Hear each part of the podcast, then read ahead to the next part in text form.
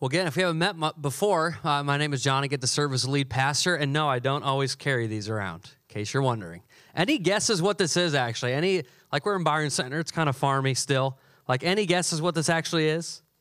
A yoke. Wow, that was quick. You have some farmer background. Apparently, she's like yoke. Duh, idiot. Of course, that's what it is. What else would this wooden thing with leather straps be?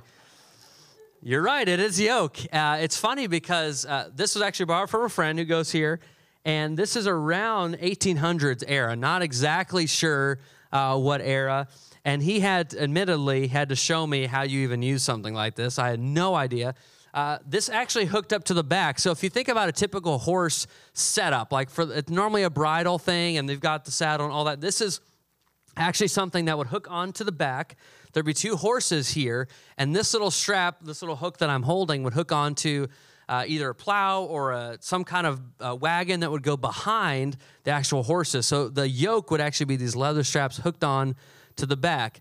Now, I have just exhausted all of my agricultural knowledge in front of you. That's all I know about it. Um, so I'm going to set it back down. We're going to come back to it later. And I basically asked uh, Ron, some of you guys know Ron, I said, could you help me figure out how to use, like, how this would actually be used? I do not want to embarrass myself. So literally, that's all I know about it. But it's funny because I was thinking about that, and what, is, what does a yoke do? Like, ultimately, a yoke keeps the horses or the oxen or cattle or small misbehaved children in line so that they can actually, that was supposed to be a joke. Now it's weird in context, but. Uh, but keeps them in line to move forward and, and literally blaze the path, literally to live and to set out the trajectory you want them to do. So, whether you're plowing a field or doing something like that, what's funny is as an oldest child, I hated rules and I hated yokes. I hated anything that would keep me in line with what my parents wanted to do. They were what I would just, they describe me as an antagonist. Anyone have kids like this? You're like, they're just constantly, okay, at least one of you, uh, constantly trying, and they're all in center kids right now, like, making it crazy. But to me, I was just, that was the way I was wired. I had three younger siblings. I'm married to an oldest child, Lindsay, who also have some of these antagonistic streaks in her, possibly. But I constantly was trying to get them in trouble, constantly trying to figure out how do my how do I get my brothers and sisters to break the rules? That was really my goal. And if you're good, you don't get in trouble for that. You just figure out a way to get them to do what you want, but you don't get in trouble. Uh, to me, it became like something that happened consistently throughout middle school and high school. Anything that felt like a yoke on me, I was like, I do not want to do that. I'm going to, to as safely rebel as possible. And that was kind of part of my growing up. In the words of the Disney theologian Elsa, no right, no wrong, no rules for me. I'm free. All right, that was my that was my thing. I was going to sing it, but I'm not going to sing it. That was my thing. I really loved the feeling of, of freedom. Like I left high school, and instead of going to college, kind of the traditional path all my siblings went, I was like, I want to go to New Zealand and surf for a year. And so that's what I did. I just spent a year across the ocean and barely saw my family. That was like, to me, a key to a full life. But what's interesting, and I think we have the tendency, all of us, to feel that way deep down. Like, I can't believe I'm burdened with this responsibility. Maybe it's parenting or being in the same job or being tied to a paycheck or, or issues at home or at work or in your family. But what if the key to a full life is not the absence of a yoke, but a better yoke? What if the key to the life that you want and the life God wants to give us is not actually removing all of the, the, the, chains or removing all of the rules or removing all of the obedience or the yokes that, that actually following Jesus takes. What if we just need a better one? What if th- there's actually an invitation on the table for us that so many of us live and we don't ever pick up, we don't ever take? What if there's a life that is a step greater and there's a more that the Holy Spirit wants to give you that you haven't yet experienced, only because we haven't seen it correctly. This is one of the devastating effects of sin. This is this, this gap, this chasm that's been created between God and his perfect creation. We, we saw all through January, walk through how God created us in his design. We sang this earlier too, like Christ in us, the hope of glory, this, this imago Dei, this image of God that was working in in the world and in every single human person. And then Adam's Adam and Eve's independent decision to step away from God's authority and away from his ruler, like him being their ruler and him being their Lord, into their own world, into their own wisdom, into their own life brings this devastating, this havoc, this chaos, this, this sin into the picture. And we talked about how the effects of sin in our lives is, is widespread. Sometimes that looks like idolatry. Sometimes that looks like broken relationships in family systems. And last week we talked about the need for forgiveness and reconciliation because this, the devastating effects of sin are so great. When I think about sin, I think about the, this, this breaking of trust, this breaking of relationship between God and his people. Ultimately, sin, if you think about it, if you try to handle it on your own, if you try to take on that cosmic weight on your own, that burden is too great for any of us to bear. And maybe you felt that. Maybe you grew up in a system or a religious environment in which the, the onus was on you to manage your sin and not to be too bad of a person.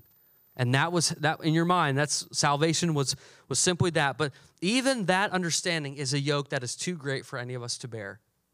See, very early on in the scripture story, and we've walked through some of these stories, uh, God gives the, the Israelite people, his chosen nation, a set of sacrificial systems and laws. He provides a way as incomplete as it was for them to atone and make right the sin that they struggled with in their own lives, but also in their community. But really, all the law ends up doing is becoming a system, a religion of sin management. It didn't ultimately deal with the problem. It pointed to something greater, but it didn't deal necessarily with the problem. Maybe give, give you a couple examples. Uh, if you have your Bibles, we're going to go to two places and we're going to land in the third place. The first place I want to take you is Genesis 17, verse 10. Right in the very beginning, Abram sets up this covenant, this divine promise with, with his creator, with God himself, with the leader of Israel. And they have this encounter between him and God, and this blessing occurs. But towards the end, Genesis 17, verse 10, here is what happens. Then God said to Abram, As for you, you must keep my covenant, you and your descendants after you, for the generations to come. And here's the deal this is my covenant with you and your descendants after you, the covenant you are to keep, the law, this promise you're to keep. Every male among you must be circumcised. You are to undergo circumcision, and it will be the sign of the covenant between me and you. Now we're going to go somewhere else, but right away in the very beginning of the story, God is setting apart a law, a system, a, a, a, covenant agreement, which is what's happening here between himself and his people, but it's on the exterior. Did you catch this? Do I need to say more? Okay, like it's on the exterior of these people that are undergoing this ritual. Let me take you again to Deuteronomy uh, 6. We're going to skip over to the next next section. We see this Deuteronomy 6. Uh, God gives them the law. The Hebrew word for this is the Shema. And in verse 7 and 8, here's what we read. He says, These commandments I give you are to be on your hearts. Impress them on your children. Talk about them when you sit at home and when you walk along the road, when you lie down and when you get up. Tie them as symbols on your hands and bind them on your foreheads. Write them on the door frames of your houses and on your gates. So again, it's external, right? It's law. It's talking about the law in your exterior of your house. It's talking about it with good mornings and good nights. It's talking about it literally as a thing you would wear on your body. I mean, you can look back and find uh, pictures and images of what this would have looked like in the priestly system. Here's kind of a modern example of what is called a phylactery. Literally, this little container in which it would contain, like, I don't know, 0.8 font to capture all the law, the Shema, in your body, like on your body. It's something that modern some modern Jewish groups still do to this day. Now that's all great information. You're like, great. I'm impressed that you know that about the Old Testament. Good for you. But look what happens. We're going to go to Matthew 11 here. That's where we're going to land for the morning. Matthew 11. What happens is Jesus arrives on the scene. God incarnate, God with flesh, God with skin and bones on. He moves into our space and he takes on the form of humanity and he starts to teach. And what he teaches really offends almost every single religious group who was around him at the, in the time. Anytime he would speak, there would be people who loved it, really liked it, and there were other people who did not like it and really hated it. I mean, really, you can go to the very first couple chapters of Mark. He's teaching, and in Mark, I think three, uh, it immediately begins with, or the chapter ends rather with, and they began to conspire how to kill Jesus. It's like, man, give the guy a break. He's three chapters in. like, what did he say that was so radical? And what we're about to get into is what he says. The passage we're about to read in Matthew 11 is the only, only gospel in which these words are found. Uh, Matthew's writing to this heavily Jewish audience. They would have understood the law, they would have possibly worn the law in a way that we just saw. The Jewish audience would have been under heavy Roman taxation. They knew what a yoke felt like, they knew pressure. And what had happened is over time, the law had gotten bigger, not smaller. The law that was designed to keep God and man in relationship became almost an idol, a religion unto itself. Pharisees, who are kind of leading religious elite, added over 600 laws to an existing law. And it was expected if you're a good Jewish person, if you feared God, you would follow all of these to a T, which I can barely follow. I can't even drive the speed limit, okay? Like, don't give me 613 laws. Like, there's no way. I, I, see it. Again, I got my first speeding ticket about a month ago. I was like, he asked me, like, did you know what you're doing? I said, I have no idea. I don't know why you pulled me over. He's like, you were going over. That's all I'll say. But you were going a little fast, John. You were late and you were over. So there was this incredible religious expectation on Jewish people. 600 laws just to stay in right relationship with God. And what Jesus said over and over again is he his concern was so much more about the heart than about the law. It frustrated people. And it actually created a, conspiracy theories over and over again uh, who, about who he was and how to kill him because he was so much about the heart. Listen to, to word, the words of God, the words of Jesus himself in Matthew 11 28. He's talking about true religion. He says, Come to me. We read this earlier. All who are weary and burdened, and I will give you what? I'd be reading that as a, as a Jewish rabbi and think, Come to me, all who are weary and burdened, and I will give you some law. Like, I'll give you a better law. That's what I'm going to give you. That's not what Jesus gives. He says, I will give you rest. And what's he say next? Take my yoke. Take my yoke upon you and learn from me. Why? Because I'm gentle and humble in heart, and you will find what? There's a word again rest for your souls. For my yoke is easy and my burden is light. See, this is what absolutely drove religious people insane about Jesus. Insane. Because he did not come and affirm look at all these laws, look at all the exterior ways that you are following God. That's not what happens. What happens is Jesus come, comes and he says, Repent, turn your life, be baptized, give your heart to me, and I will change you. And it absolutely drove people insane. It was so catching to the people who are burdened and, and weary and, and hurting. And it was so off putting to the people who thought they had their life together, who were really, really good at managing their sin. But that's not the gospel. the good news is that you no longer have to manage sin. Jesus has come to end the power and the, and the yoke of sin forever. Jesus wants our heart or nothing at all. Jesus wants our heart or nothing at all. Jesus is not looking for you to have some of your heart surrendered and then some of your behavior figured out. God is not waiting till your kids are perfect. He's not waiting till your sexuality is flawless. He's not waiting till all your theology is perfectly ironed out. All he is waiting for is you to say, Jesus, you can have my heart. My total allegiance, my surrender, my identity can be rooted in you. That's the gospel. Jesus wants our heart or nothing at all. And here's the problem we all face every single day we walk around, like it or not, land of the free, home of the brave, it still happens with yokes. We all have heavy yokes. See, your yoke may not look like a physical burden, it probably doesn't, but your yoke may be to a sales number who, when you hit it, you're successful. You feel good about yourself. You go home with your head held high. And when you don't, you feel the crushing weight of the yoke. This may be for you a broken relationship or a relationship in general. When it's going really well, you feel light, you feel free. You're like, man, I got no yokes on me. This is amazing.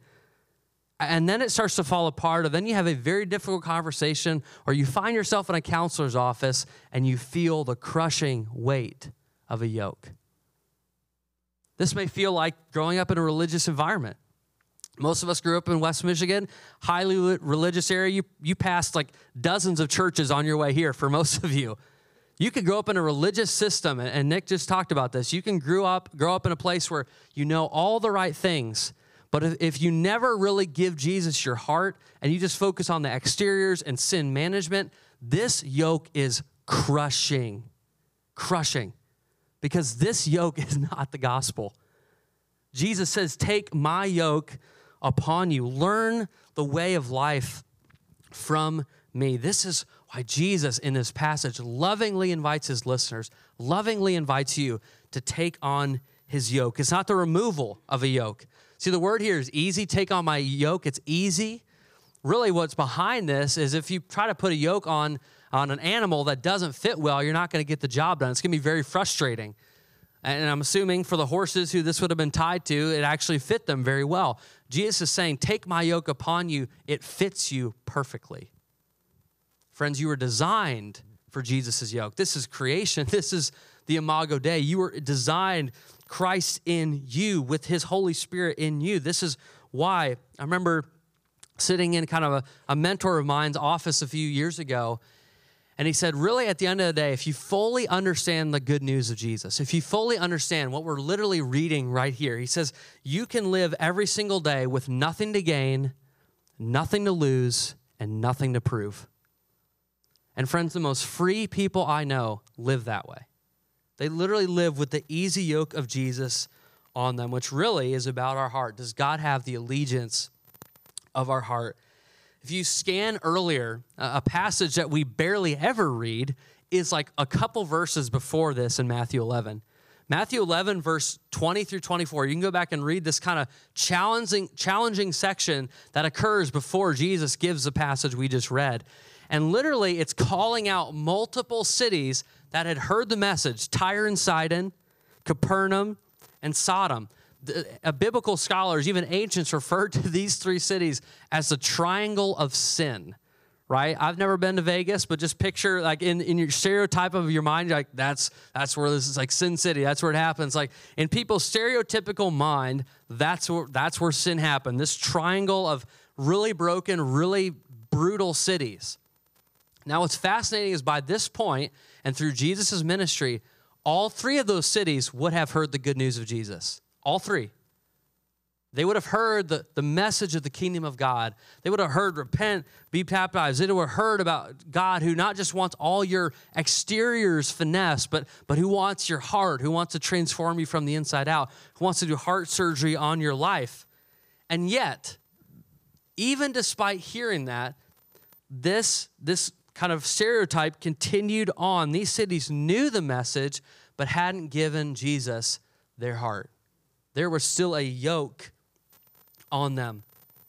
Honestly, I look around our community and talking and getting to know so many of you and even living here longer like I've I've picked this up in, in our conversations in in how people talk about church. I picked this up in family fair lines or when you invite someone to church, their response. See, most of us grew up understanding salvation for our soul, which Jesus talks about, right? Rest or being able to fully surrender uh, our soul as taking his yoke. But most of us grew up understanding that as a mere transaction, right? A mere exchange. So if I give God occasional church attendance, money at Christmas Eve, and I don't swear at my spouse, he will give me salvation in return.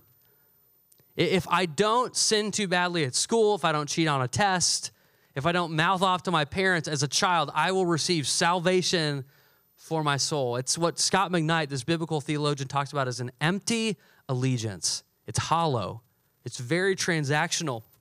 And this seeps in to our daily life, it seeps into our religious life, it can seep into our political world too, right? You have people on the right who become hyper obsessed with allegiance to atonement or just an obsession with judgment or or this is not my home i can't wait till jesus comes and wipes out all of my personal enemies it's like a hyper focus on right belief and on the left, you have the other thing. You have the allegiance to good deeds, justice, social action. It's making it's trying to figure out how do we get all the behaviors perfectly ironed out and then Jesus will come. But remember, Jesus wants our heart or nothing at all. He's not after you having a perfect written statement about your belief, and he's definitely not after a perfect written statement about your behavior, some kind of moral code. Jesus wants our heart or nothing at all. From the very first page of Genesis, this was God's design and his desire for his people. Have you ever gotten one of those phone calls that you know is going to change your life? You ever got one of those? Maybe for you as a parent, it was when that, that child got engaged, or uh, you got a job offer, or you lost somebody. I remember I was in a meeting on a very normal Tuesday. And uh, my mom's an emotional person, but she called me and, and she couldn't talk on the phone. I've shared this story with some of you before. And I just hear her, I literally pick up the phone. I'm like, Mom, it's kind of weird that you called me. You know, you know, I'm normally in meetings right during this time. She gives me a call and she's just weeping, crying over and over. It's like loud. It's, you could tell she's really struggling. And immediately, I'm the oldest sibling. Immediately, my kind of responsible oldest child brain kicks in. I said, There's something wrong here. So I ask her, What's up? Like, what is everything okay? And she lets me know that uh, she said, John, about, a, about an hour ago, your dad was rushed into emergency surgery. He had a, a widowmaker heart attack on the highway. And I just wanted to let you know. And so that hit me like it would anybody. But immediately I thought, what a different story. What a different story. So he was able to be rushed into surgery, and an hour later, he's sitting in his hospital bed, breathing and texting me memes. Like, texting me these weird p- joke pictures. I'm like, what just happened? Like, is this real or are you playing a joke on me? Picture, because he was rushed in, he got there in time, immediate heart surgery. About a third of people make it through the situation he did, and he came out on the other side. I'm thankful to God for that. But imagine if my dad, somehow, he found his way into an ER. I have no idea how, he doesn't even really remember. He finds his way into the ER, and they sit there and they say, Mr. Gorveatte, could you give us your date of birth, please? and he's like, I'm having a heart attack. Okay, like I something is not right. It's a, what's your address? Can we confirm that your address is still 8277 East 700 Upland, Indiana? Can we just make sure that could you confirm your insurance card real quick? Do you have that on you by any chance? Like, okay, perfect. We did all that. We're going to take you to triage and we're going to give you some Tums. I know you're going to love the flavor. Like, they're just good, they taste great. Uh, it's going to solve the heartburn that you probably are dealing with right now. He'd go into triage, maybe take the Tums, and there's a chance that my dad would feel marginally better. There's a chance. There's a chance that he would feel okay. If the doctor was really nice and was able to crack a lot of jokes, and my dad walks out of there and calls mom and says, Hey, no need to rush down to the hospital. It was just some heartburn. I'll get it figured out there is like a 99.9% chance my dad probably would have died in the parking lot. My dad did not need exteriors addressed, he needed heart surgery immediately. Do you see where I'm going with this? Some of you already got it.